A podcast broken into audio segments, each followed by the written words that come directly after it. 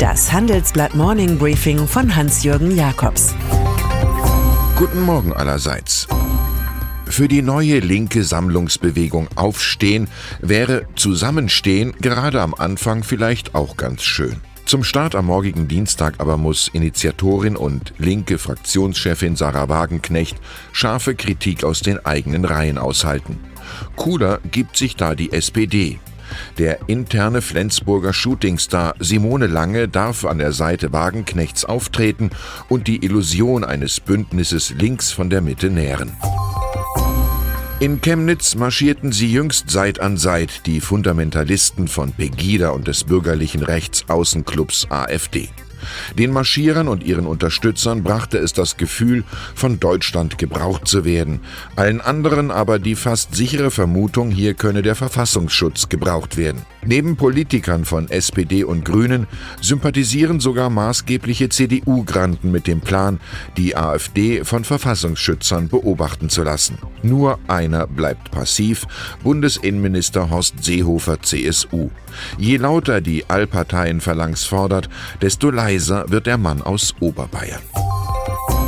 Vielleicht ist die Schweigerunde auch mit einem aktuellen Totalverriss seines Ministeriums durch den Bundesrechnungshof zu erklären. Seehofers Haus habe bei der Kontrolle des Migrationsbundesamts BAMF als Fachaufsicht versagt, heißt es im vorläufigen Report der Prüfer. Die ordnungsgemäße Rechtsanwendung im Asylverfahren sei über Jahre hinweg nicht gewährleistet, nötiges Personal nicht beantragt worden. Neben Seehofer 69 ist vor allem Vorgänger Thomas de Maizière betroffen. Für die beiden gilt der große Dichter Giovanni Boccaccio aus der Toskana. Für jeden Einsichtigen gibt es keinen größeren Schmerz als den, seine Zeit verloren zu haben. Auf seinem Jakobsweg zur Kanzlerkandidatur räumt Jens Spahn, CDU, mit Werf jedes populäre Thema ab, das sich bei der Wanderung findet. Nun möchte der Bundesgesundheitsminister das Spenden von Organen zur obersten Bürgerpflicht erklären. Über Bild verkündet Spahn, dass künftig jeder Deutsche automatisch Organspender wird, der nicht ausdrücklich Nein sagt.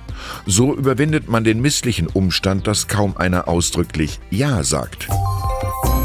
Unter all den verrückten Grenzerbauern dieser Tage sind die Vertreter Saudi-Arabiens besonders auffällig. Sie wollen die gemeinsame Grenze mit Katar ausheben, fluten und zum Kanal verwandeln, damit das verhasste kleine Nachbaremirat zur Insel wird.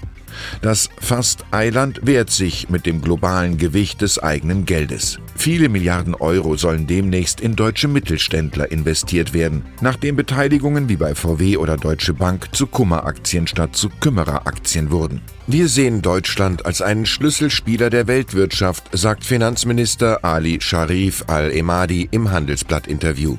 Am Freitag eröffnen sein Emir und Kanzlerin Angela Merkel eine Investmentkonferenz in Berlin. Beim größten Werbekonzern der Welt soll eine interne Lösung die Wende bringen. Mark Reed, bisher als Co-COO so etwas wie ein besserer Hausmeister, wird morgen als CEO von WPP in London ausgerufen. Er tritt die Nachfolge des Gründers und Langzeit-CEOs Martin Sorrell an, der zum pekuniären Höhepunkt seines Schaffens 2015 rund 70 Millionen Pfund einsteckte. Das war, bevor sich die Piranhas im Aktionärsbecken gegen den Haifisch wehrten. Der neue kommt mit Goldfisch-Image daher und arbeitet für ein Zehntel der Sorel-Spitzengage. In Köln sitzen RTL, Start-ups und das Museum Ludwig, aber auch Silvester 2015, Klüngel und Affären, Saal Oppenheim, werden mit der Millionenstadt verbunden. Über eine Metropole im Scheinwerferlicht spricht Vize-Chefredakteur Thomas Thumer am Dienstagabend 19 Uhr in Köln mit der parteilosen Oberbürgermeisterin Henriette Reker bei einem Townhall-Meeting. Schicken Sie mir einfach eine Mail jakobs at morningbriefing.de, wenn Sie dabei sein wollen. Einige Karten habe ich zurückgelegt, das Los entscheidet. Und dann ist da noch Joachim Luger, 74, bekannt als Vater Beimer aus der Lindenstraße. Er musste erleben, dass das Sterben nach 1685 Fernsehfolgen und 33 Jahren TV-Präsenz gar nicht so einfach ist. Der WDR hat sich etwas so Friedvolles wie Verwegenes einfallen lassen. Nach einer aufreibenden Wanderung schläft Beimer einfach so in der Waldhütte neben den zwei wichtigsten Frauen seines Lebens für immer ein. So verließ Vater Beimer gestern Abend die deutschen Fernsehstuben. Er hinterlässt eine Erkenntnis, die Menschen wollen die heile Familie sehen und den Verdacht, dass mit der Dachantenne auch die Mahagoni-Gemütlichkeit verschwand. Ich wünsche Ihnen einen harmonischen Start in die Woche. Es grüßt Sie herzlich Hans-Jürgen Jakobs.